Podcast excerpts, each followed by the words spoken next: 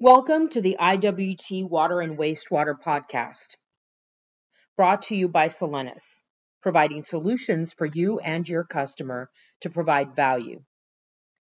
In today's podcast, you will hear Jeff Kisty discuss influent clarification and concepts that will help with product selection, jar testing, process control, and more. This session was presented as a Skype session if you would like further information, you can visit the Water and Wastewater site within the IWT Technical Training Resources site located on SharePoint.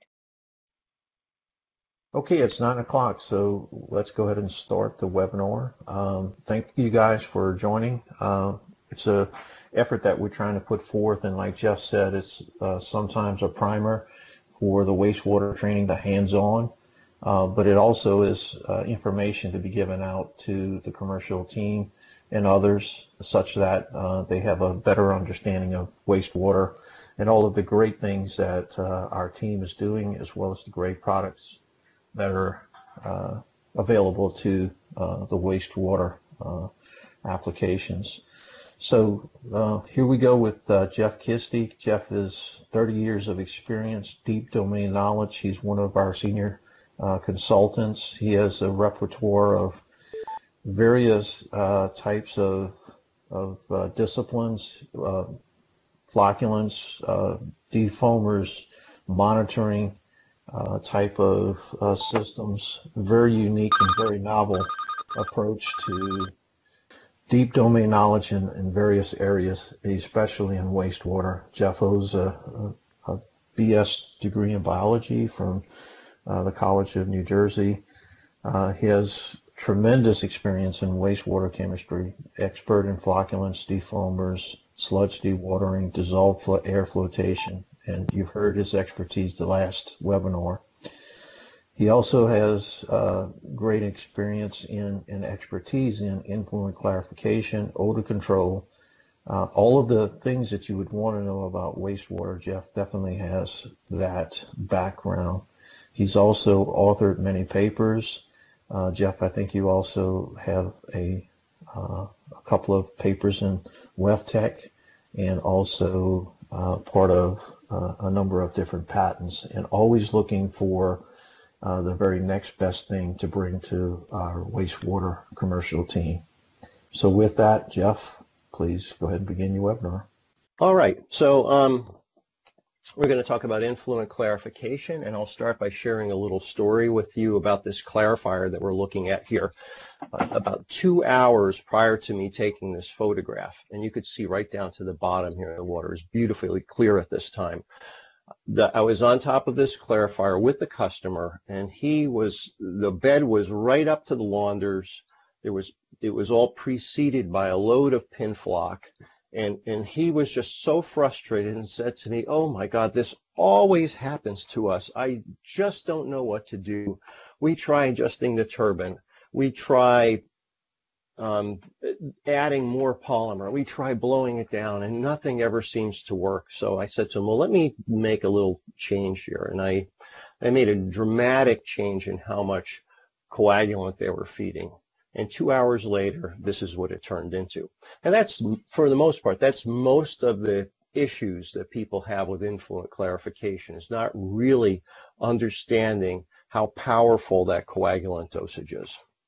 So I'm going to roll through this presentation at super high speed and hopefully leave a little bit of time at the end uh, in order to have a discussion.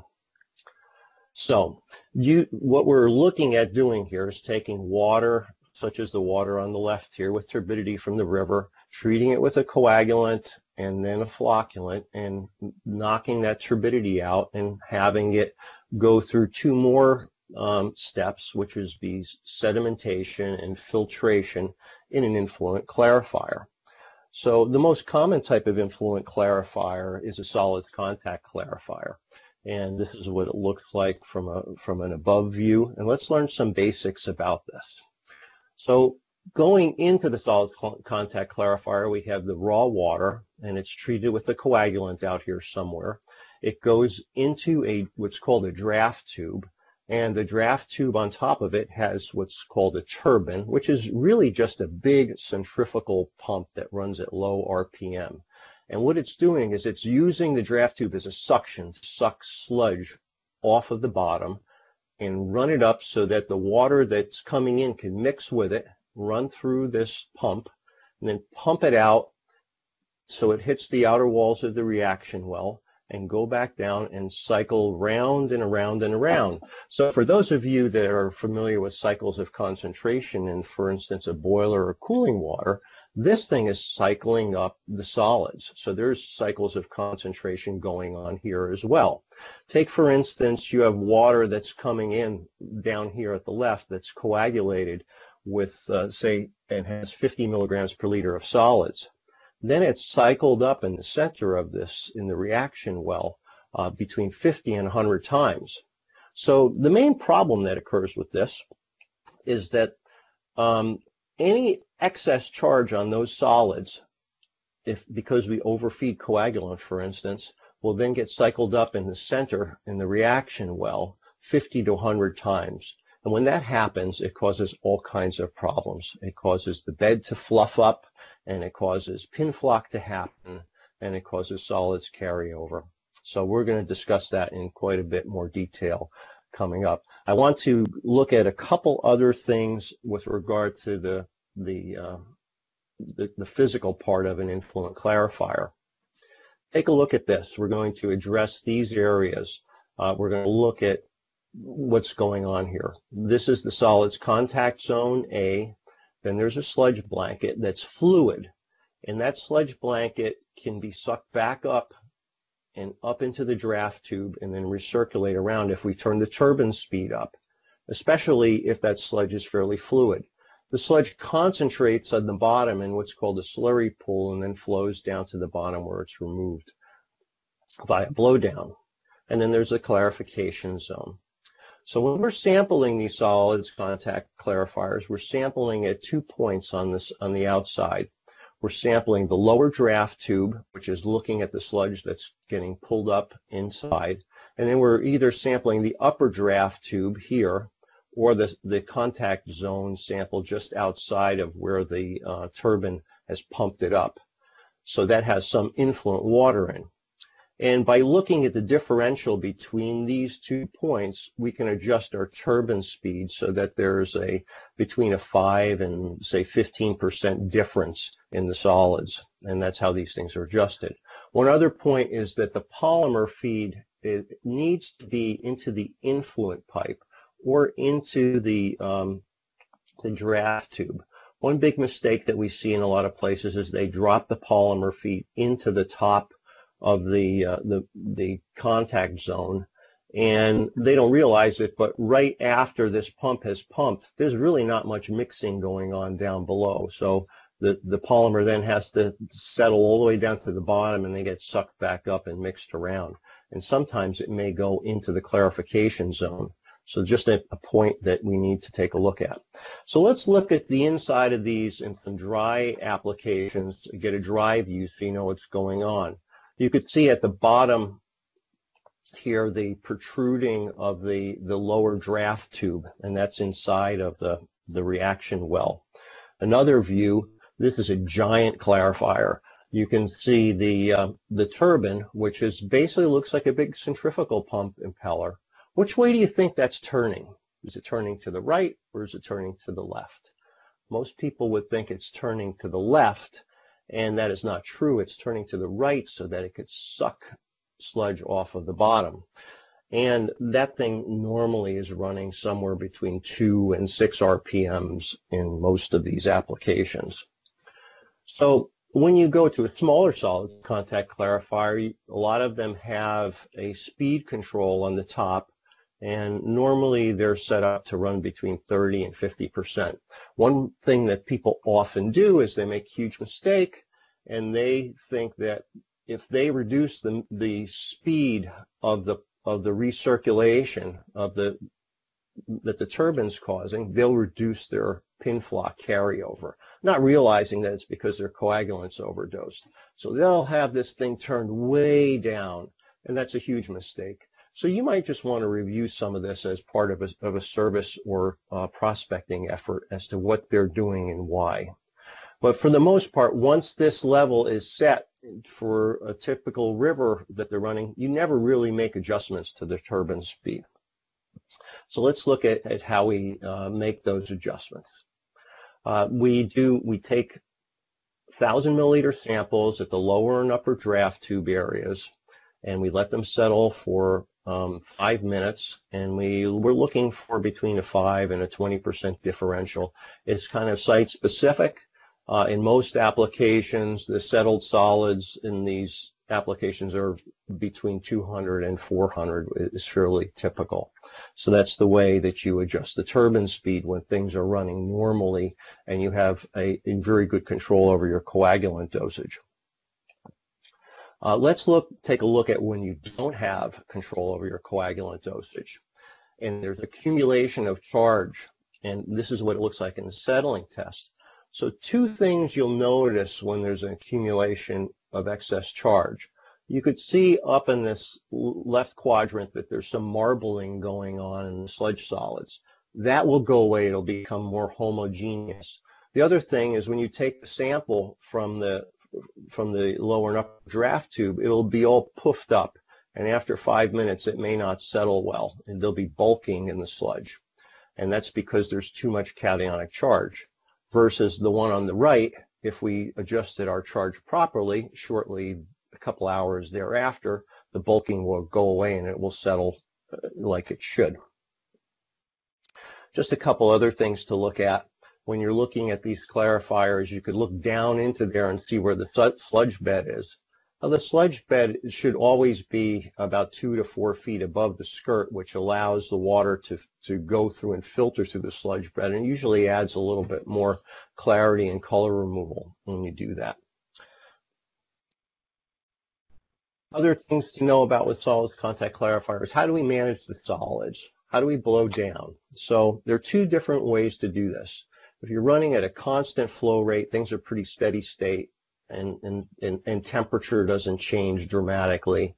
You basically look for that at that V over V5 test, five minute test, and you target a, a range of solids, say between 200 and 400. And you adjust your blow down accordingly. You set and forget the turbine speed and the flocculant dosage, and you never want to be adjusting this as a part means of control that's a that is like verboten.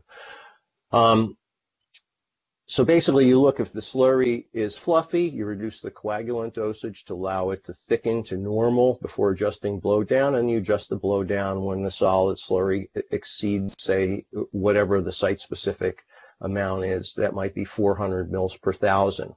The other way to do it, when there's variable flow and temperature, is you do some testing and you and you maintain it you test the amount of solids in the in the center in the reaction zone and you maintain a target. And that target is what can be that system can operate at its peak flow or or biggest temperature differential. And basically uh, West, uh, Westech has put together a chart that enables you to uh, look at the slurry interface settling rate get it to be about a, little bit faster than what the upflow rate is in the clarifier. And then from there, you can go across and look at your initial slurry concentration that you want, that you think you should be targeting. Okay, so now we're going to move a completely different subject and look at the raw water and what the composition of it is and how we measure the key things. There are three main classes of impurities. And you really need to be able to distinguish what's what because that'll affect the coagulant dosage and how the thing operates differently. So one is silt, and this is suspended matter that's fairly large and would settle all on its own. It really has virtually zero coagulant demand, and you could flocculate it with a flocculant. Um, then there are inorganics uh, that are colloidal in the, that are clay and silica. These are smaller, these won't settle on their own. Uh, some of them clay looks like platelets with negative charges on it, and colloidal silica is, is even smaller little beads with negative charges on it. It doesn't have, it has a significant but low anionic charge on it. So it's pretty easy to, um, to, to coagulate those and, and you don't have a huge amount of charge demand. These things show up as turbidity. That will be on the test. So write that down. The the other class of material matter that we have to deal with is natural organic matter or NOM. These are a molecular level, but they're they're very huge molecules, but they're they don't they're not big compared to the microparticles. Um, they have a fairly high molecular weight, and they can range very largely from, throughout the molecular weight. Um, they're dissolved. They could be dissolved and they don't show up on the filter, which you might see as true color, or they could be colloidal. But we can remove most of them down to a molecular weight of about uh, 2000. If you look at the molecules, they all have carboxylic acid groups all over them. They're extremely negative in charge, and they have a tremendous amount of surface area, and they take a lot of coagulant but they show up as color, and we could test that with a spectrophotometer or our colorimeters. This is what the EPA puts out to kind of classify these things. Uh, they have up on the top the molecular weight of stuff in Daltons, and then they have a size in microns. It's kind of interesting to look at this. And then it shows that there are these dissolved organics, which are fulvic and humic acids and colloidal solids we talked about and suspended solids. And um, it's the stuff in yellow is things that we can affect with our coagulant programs. So just to show the difference between turbidity, which is from those inorganics, and color, which is from the um, the natural organic matter, this draw on the left had a turbidity very high of 127 NTU, but only had 30 ppm coagulant demand with ChargePac 55. This jar on the right came in virtually clean at 3 NTU, but a lot of color, and its coagulant demand to break those solids out of the water was 100 parts per million. So you could see that natural organic matter really dominates in, in how much demand there is for coagulant. So here are the main KPIs that we look at in influent clarification. There aren't many. There's one primary one, and that is turbidity. The um, you know, typically we're looking for less than one NTU at the clarifier outlet and less than 0.3 on average after filtration. Turbidity is a surrogate for TSS. It's universally used. It's um, it is there is interference with turbidity from color, both positive and negative, depending on the instrument that you use. That's going to be on the test. Ratio turbidimeter. Um, that is a specific type of turbidimeter that does not is not affected by color. We should be using those. Okay, so the secondary test is we could do color tests, and the platinum cobalt color, which your DR 900 does, uh, is what we would be looking for. Usually we want less than less than 10 units. And if there are demineralizers, which could have organic fouling, we want less than five. It's a surrogate for, for total organic carbon, natural organic matter. It's not always used. Um, you can measure it with your spectrophotometer. Let's take a look at what a nephelometer, which is a, a turbidity, turbidity meter, looks like. What it does is it projects the light, you can see on the left, through a sample, and then it looks at the scattered light at a 90 degree angle. That's what a nephelometer does. So you can imagine if there's color in this water, it's going to affect the amount of light that's scattered to the detector. A ratio and that's a conventional turbidimeter. A ratio turbidimeter has multiple detectors. You can see this four. The primary one is at 90 degrees and it eliminates the interference from color. I won't discuss why because it would take a long time and I don't really know it that well either. But um, the units are in NTUs, nephelometric turbidity units. So here are some of the things that we use to measure turbidity in the field. And these on the left, this is a detector made by Hach. It's got four detectors in it. This one's made by Hach. It's a ratio. These both are ratio on the left. It's got two detectors in it. These two eliminate color interference. This one's from Cole-Parmer. It's a conventional turbidimeter. It has one detector. There's negative color interference from that. The, the Pyxis and the DR900 are not turbidimeters at all. They look at transmitted light through the sample, so they pick up color. It's positive color interference. And uh, these these are problematic for really doing good clarification testing. You know, you use them in a pinch, but they're but we really should have these Hach uh, 90, 9100 Qs if we're doing clarification testing. Just to show you how significant color affects things. This is a comparison of three of, of rosé wine, burgundy wine, and beer. We like to talk. I mean, this makes you think about after work, and what the turbidity response is here on the left, with 100 parts per million of formazin, which is a turbidity uh, additive that we use to standardize turbidimeters. So 100 ppm of formazin gives you 100 NTUs, right? Uh, with a ratio turbidimeter on rosé, burgundy, and beer. So if you use the conventional turbidimeter, it gives you only about 65 with beer, and it gives you with rosé wine down to 10. So you could see the effect of color. It's substantial. Also, conventional turbidimeters and the, and the transmittance ones do not work well if there's carbonaceous, like carbon black kind of things in the water. Just a point of reference. So the main takeaways for turbidity, there are opportunities for monitoring color. Not everybody does it. It's a main fouling component of anion resin. Uh, we need to be using a Hach uh, ratio turbidimeter if we're serious in, in these applications. Um, there's serious uh, color interference with the Pyxis and, and the DR900. So now we change gears to coagulant control.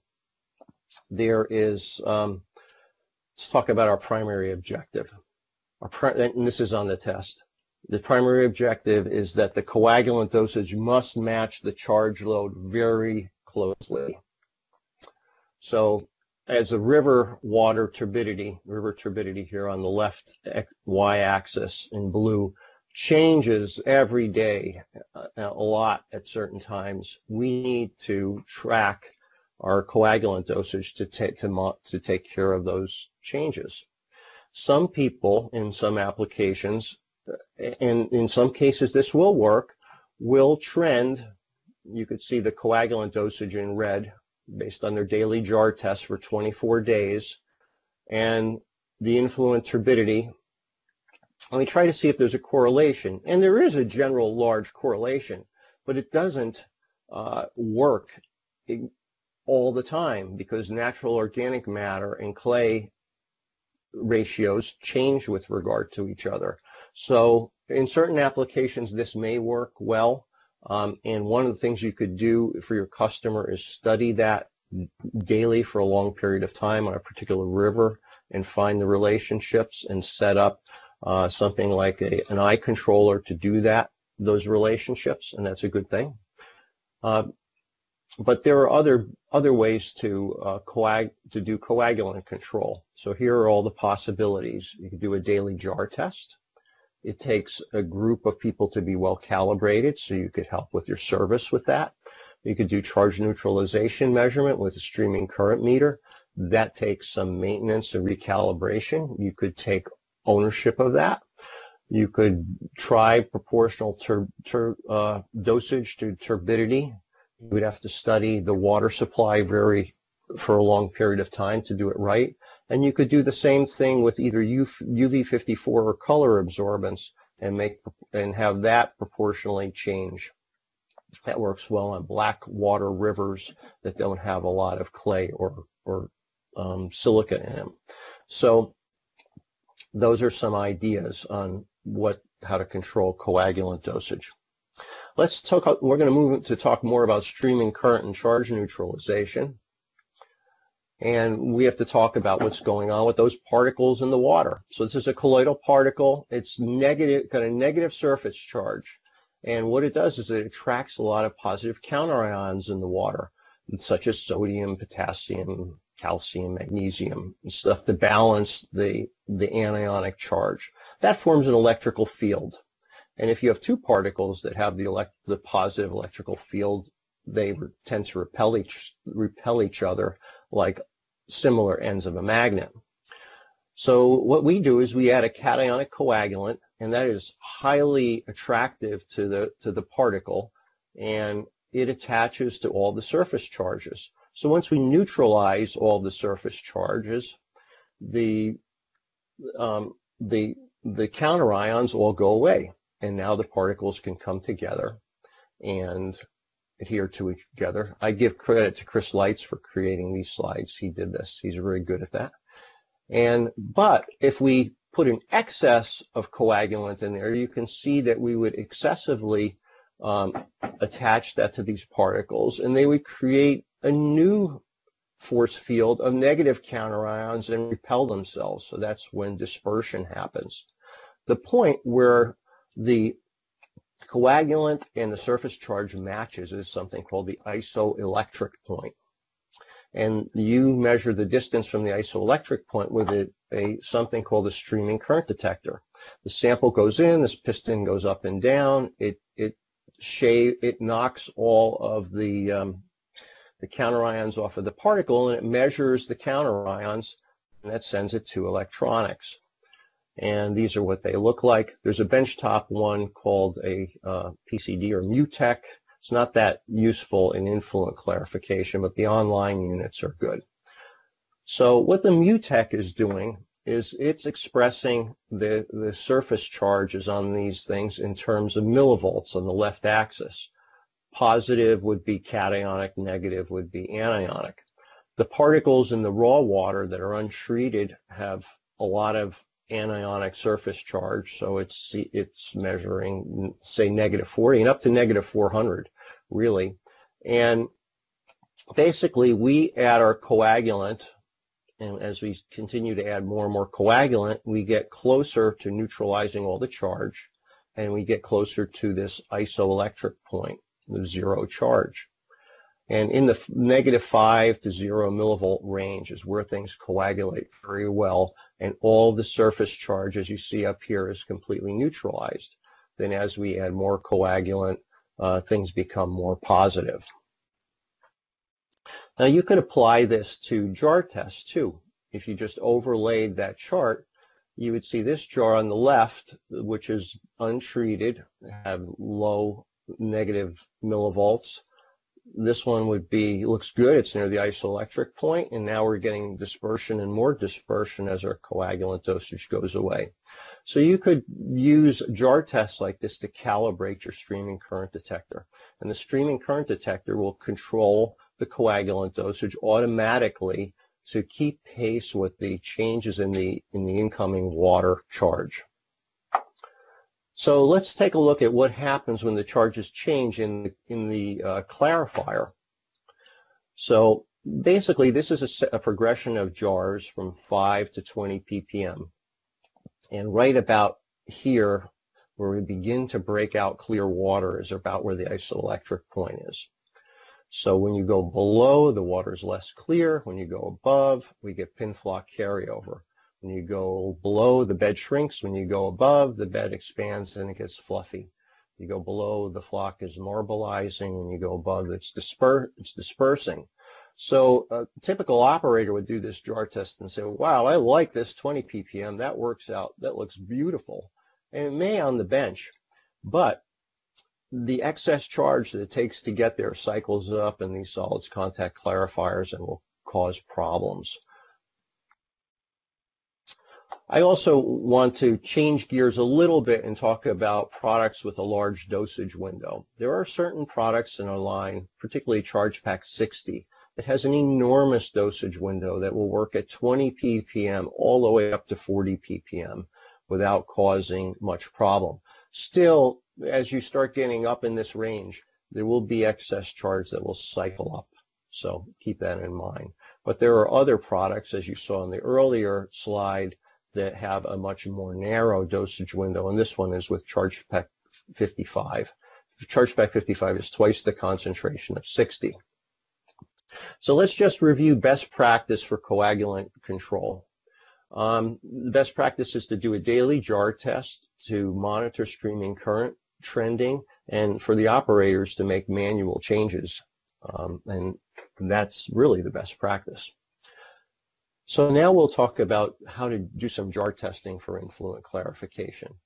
Again, the primary focus is on getting the coagulant right. And, and when you do that, the flocculant will tend to work. So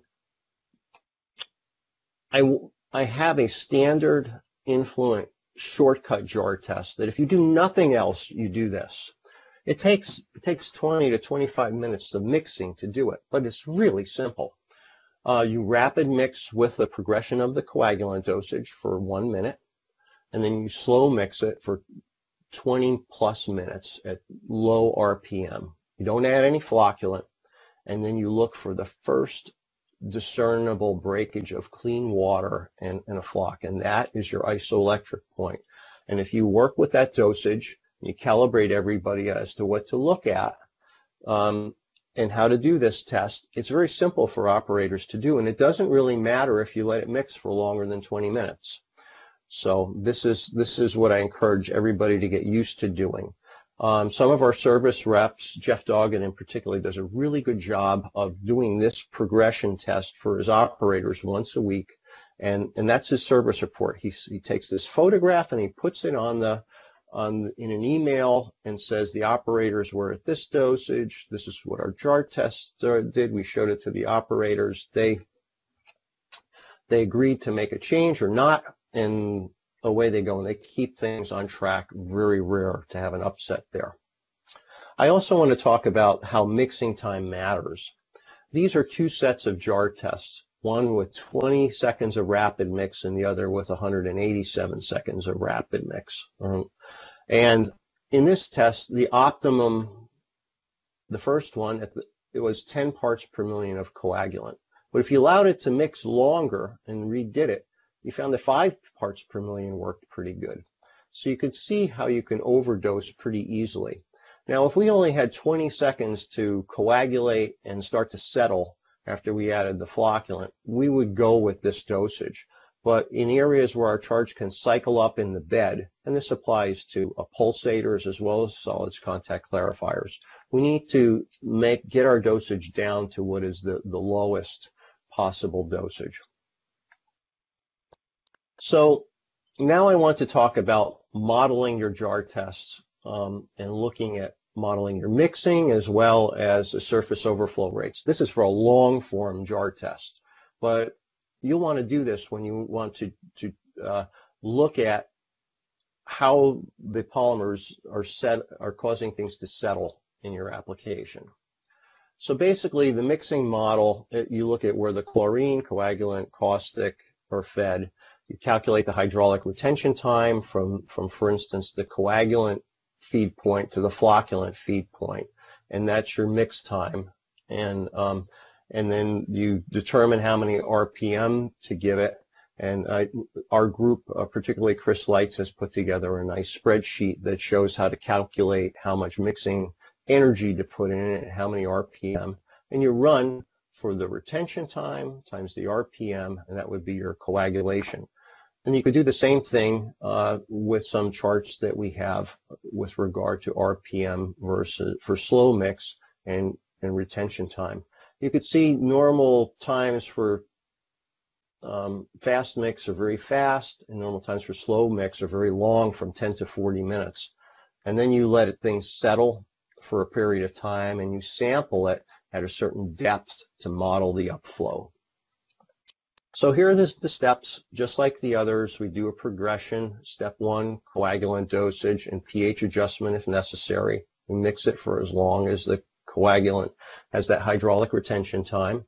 Then we add a flocculant and we mix that for as long as there is a hydraulic retention time. It's usually very long, 20 minutes minimum, sometimes longer.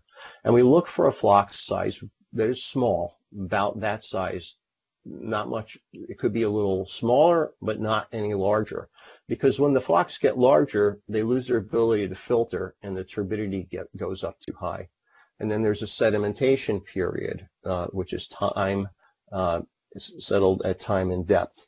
Now, if I know, because I've studied a particular clarifier, that the surface overflow rate is not particularly high and the system is not stressed, I'll let the sedimentation sample sit for 10 minutes and I'll just sample at about three to four centimeters below the surface because I know the filters are going to pick all that stuff up. I know we have issues with the surface overflow rate being stressed, then I will do some specific testing. So let's talk about surf, surface overflow rate. This is pretty straightforward. Um, and you want to see, is my system stressed? So the American Water Works Association has this chart on the right here of compared to municipal plants. The max surface overflow rate is in gallons per minute per square foot. It's kind of like filtration rates too. And and it'll normal is one and at peak would be 1.5 and stressed is 1.2 and normally in most of our clarifiers we see about a 0.5 if you're getting much above that, your, your system might be stressed and you need to settle a little bit faster in order to keep up with that. So to calculate surface overflow rate, you calculate the surface using pi r squared, the entire surface, then you subtract the donut from the middle, which is the, the uh, reaction zone. You come up with surface area, such as 500, 5,627 square feet, and then you put the flow rate into the clarifier in GPM divided by the square feet, and you end up in GPM per square foot. So it's as simple as that. You see where you are on the chart, and suppose we're at 0.5. Then you would take that 0.5, and you would go to this chart, and you would go across, and you would say, okay, am I going to sample at either 7 centimeters deep or 10 centimeters deep? Well, I'm going to sample at 10 centimeters deep. So I should wait five minutes before I sample and then sample at 10 centimeters depth. And that will model the upflow rate that you have to deal with. And here's a good service idea. If you do this at the at four different surface overflow rates or sampling times, you could do that with one jar test. You can plot them on a chart and you could plot turbidity that you get according to that. And you could show a customer, for instance, that's operating at a high surface overflow rate of say 1.2, how that affects their turbidity. Good, a good little service tool. Um, as, as part of service, I think you should also express your results in a very professional manner. Um, and that is, you know, to plot things such as turbidity and color uh, versus coagulant dosage and, and include that in a report. Notice in this one that we were unable to achieve color below 29 uh, color units in this application. So there are certain ones where you really have to work hard at it. I put together a list of all the products and reagents that you would need to do for jar test. The typical products are highlighted here in pink um, and all of the equipment. So use this as a reference. I put together a a typical jar test sequence that you could do if you were lazy and didn't want to do the real timing and, and how to do things, as well as product dosages. You know, flocculant dosage as dry should never really be more than 0.3 parts per million, usually much less, closer to 0.1. So here's the instructions here. Here's the instructions for a long form standard jar test method and the instructions for the shortcut method that, that we talked about. So just to review, um, you have levers to pull and observations to make. You observe turbidity, pin flock, bed expansion, color removal, and that all is balanced on the coagulant dosage, that's your overriding factor. Turbine speed and flock dosage you want to leave the same as much as you can, but tune it up for your customer once in a while and when water conditions change a lot. And blowdown decisions should only happen when the sludge is settling normally. Okay, So let's now talk about alum replacement strategies. This is where we can make some money. There are two main strategies. One is to replace a commodity alum supplier, and they might have three and a half tank wagons a week of alum going in. And to balance the low pH that that causes, a tank wagon of caustic. And in most applications, we could replace that with a single tank wagon of ChargePac 55 and give them better service. So just a point as to what alum does. Here is a pH scale and the normal operating pH for alum is like five and a half to, to 6.8. And basically, if you put 100 parts per million of alum in, it will drop the pH down to about four and a half in some un unbuffered systems. And then we have to add caustic back to it to bring it into the optimum uh, chemistry to, to provide the sweet flux. So that's why alum and caustic are usually done together, and you need to do pH uh, corrections in your jar test when you're doing alum. Uh, pack like ChargePac 55 only gives about a 0.2 to 0.3 pH unit shift, so it would be very rare to ever need to use caustic. The other situation that we come across is um, is people like Nalco with products like that ChargePac 60 that I showed you earlier that has a huge dosage window that has half as much aluminum as our ChargePac 55 and therefore would normally take two tank wagons for every one tank wagon of ChargePac 55. Um, in applications where the operators are kind of lackadaisical and we want to make a lot of money, we should work with a product like Nalco is using. But we can usually beat them at their little game uh, even though they might be giving as good a service as we can based on economics by, by using ChargePac 55 instead of their half strength products. And they tend to use half strength products in most applications. So if you're trying to sell influent clarification applications, you really have to look at the other areas of value and quantify that for the customer. Uh, you're not going to really always be able to compete on a, on a used cost alone. You have to tabula, tabulate that. Some of the things to look for, you know, are they having heat transfer problems? And that could be because solids carryover is happening. Or it could be that they're using alum and it's running outside the pH range and they're getting post-precipitation.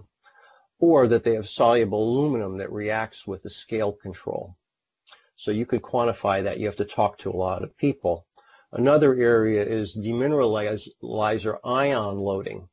So alum contributes six times more anion load than PAC does. And that's because um, alum has a ratio of sulfate to aluminum of, of three sulfates to two aluminums, and that's a 1.5. And then it's got two negative charges on the sulfate, a total net equivalent charge of negative three. When you do that with PAC, you come up with a net equivalent charge of 0.53. So that's the difference.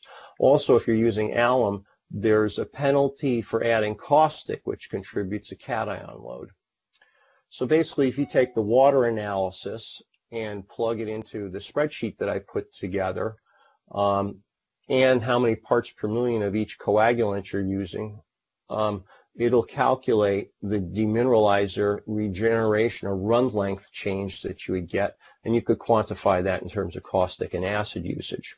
So um, most of the big paper mills that we're in save at least $100,000 a year in regenerant and are really pleased to see their run lengths go up when you, they do this.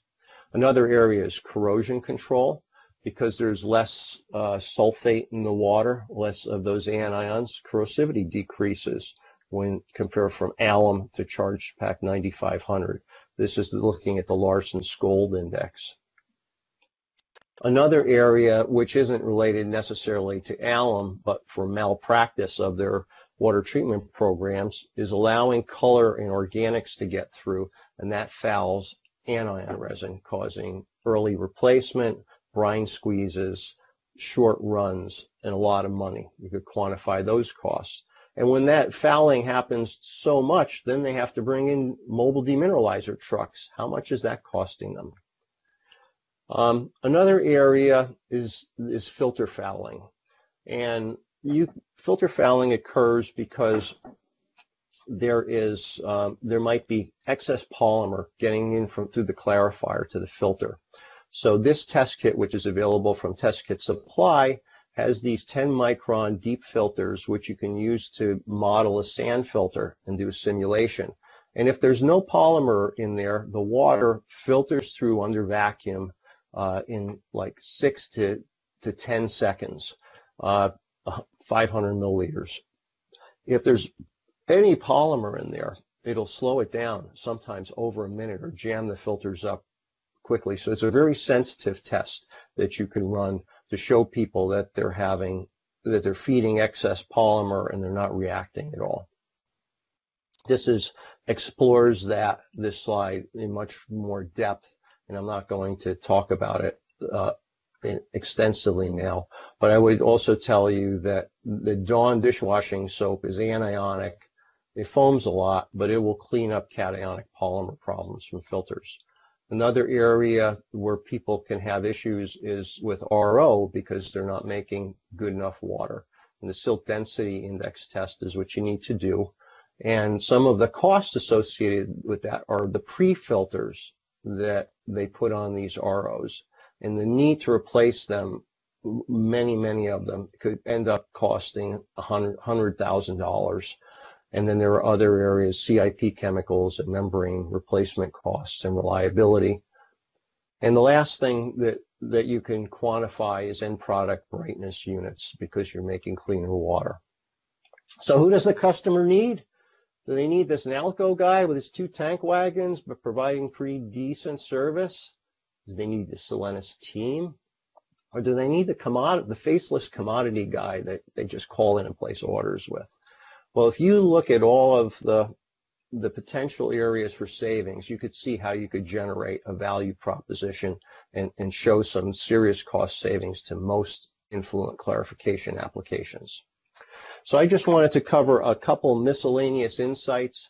One thing that we see is Nalco uses their Pareto um, optimizer, which optimizes how the coagulant is um, gets distributed in the influent water. We have Vmax, and if you have very short retention times uh, in the pipe that doesn't uh, leave a lot of time for mixing, you should be looking at using these because Nalco will come in and probably improve performance with their Pareto, and we should be preemptive in, with using our Vmax. And there are a whole number of other issues that I didn't cover. This is a, a very extensive topic, and we'll, we could cover some other specifics in shorter webinars in the future. I just want to thank you for spending the time with me. And uh, when the water looks like this, this is the best because the customers think you're a hero being able to treat that water. But actually, this is some of the easiest water to treat that you'll ever run across. So thank you again. I'm going to end the presentation and take questions. Jeff, yeah, this is Jeff Matthews. I really enjoyed that presentation. I learned a lot from that. Can you send uh, can you send that out to us? There's a few things that I didn't quite catch when you were going through the slides, and if I could uh, look at them, I might come up with some future questions. Oh, absolutely. I'm, I'm going to post it. Now, this last version that I just did has a few corrections from, from the, the version that Larry, Larry has. So allow me to, uh, to send it out. So it'll be available in a, um, in a PDF form, uh, as, as well as, uh, PowerPoint and, uh, and the audio and video that, that we just did. So we're also going to post it uh, on the wastewater uh, SharePoint as well. So we'll give each person uh, a web link that they can go to for the video version of this. Jeff, what will be the performance increase with the Vmax? Um, well, it depends on how much mix time you you have, um, but with uh, with regard to polymer usage, you know, flocculant usage, um, if you if you had a clarifier that perhaps was not a solids contact clarifier, um, you know, you could you could reduce flocculant usage by up to 50% with that, you know, because you, you didn't have a long dwell and mix time. Um, but you know, it, it's very system specific. And, uh, and if it's, you know, if you're really having trouble getting colloidal silica removal and color removal um, with our program because you have a very short initial retention time uh, with the with the coagulant mixing step, then then there there could be a significant decrease in, in, in chemistry usage. But I actually, there wouldn't be much of a decrease in chemistry usage in a solids contact clarifier because if you added, if you were adding more chemistry, you would you would be having operational issues such as bed fluffing and, and pin flock carryover. You would see a big operational improvement with that, and and you would tend to overdose less. So uh, that those are kind of the areas. It's very it's very system specific. You need to do a jar te- some jar testing, like I pointed out, uh, that real simplistic jar test, and figure out where the coagulant break point is and how much they're really feeding. And and you sh- and if you give it enough mixing, you should be able to always hit that coagulant break point thing. So if you look at the mass balance versus your jar test, that that'll be the savings if you could get it back far enough, really.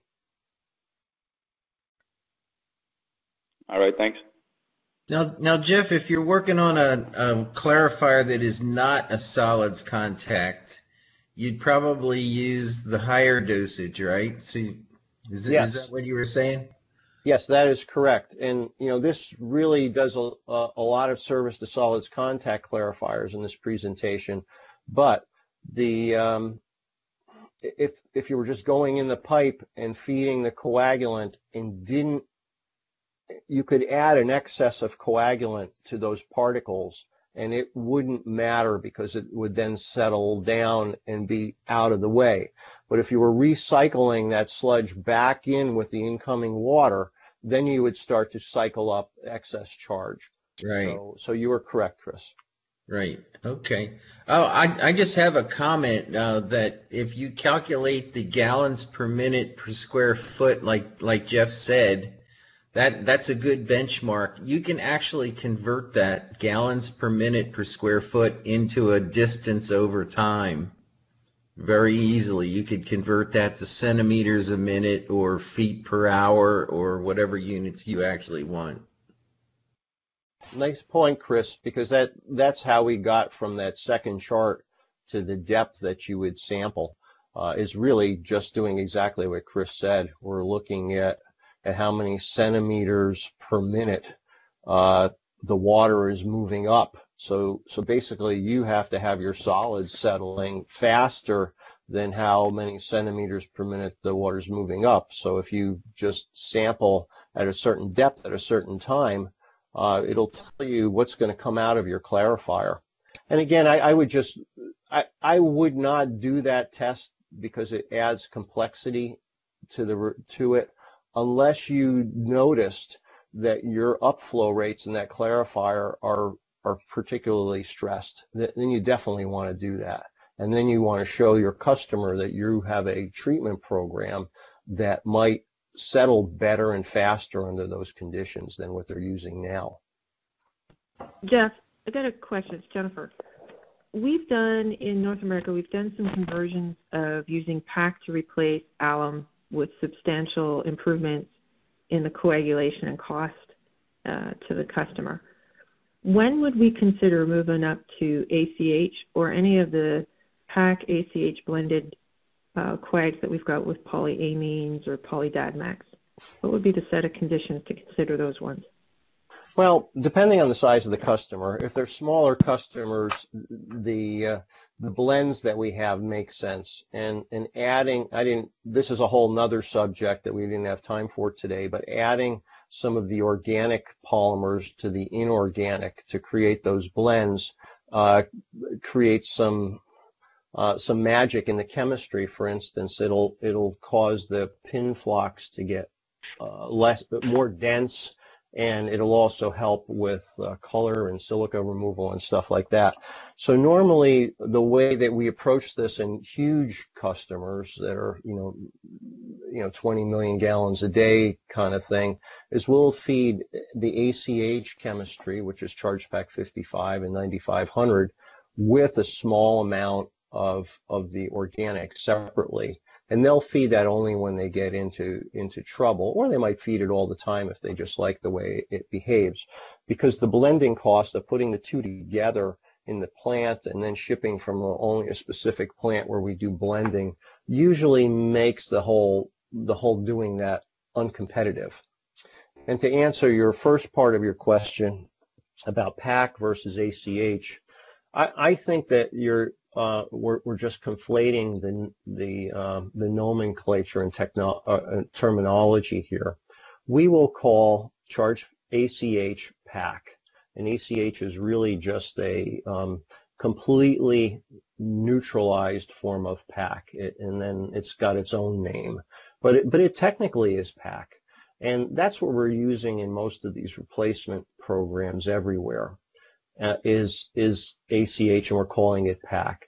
The only true pack that we have in our product line is ChargePac 60, and one product called ChargePac 10, and it works well if if we use up the inventory quickly, like within a few months. But other than that, it it tends to precipitate out in the bulk tank. And Nalco has centered their a lot of their treatment technology on using that because cost per pound is lower and you a little lower and you use twice as much of what we call our PAC. Um, so we're not doing much of what you think we are. We're, we're using the most concentrated form right now at almost all of our customers, except for a, a, a handful. Does that answer your question? Yes, thank you. Okay. Okay, any more questions? Okay, I uh, just wanted to give another shout out for uh, these webinars. We're going to have another one on October 11th. Uh, it's going to be Christopher Lights, and he's going to be giving uh, a webinar on activated sludge and bioaugmentation 101. So it's October 11th at 9 a.m., and you already have the invites for uh, that webinar. Put it on your calendars. Thanks, Jeff. Really and I, and I, I just want to also give myself a plug. After that, I think in December, uh, I'm doing another one on uh, on centrifuge uh, poly, polymer selection and, and how centrifuges work for for biosolids. So, um, you know, and, and, if other people, as Larry said, want some different topics, send us uh, send us some uh, requests, and we'll be happy to put another webinar together.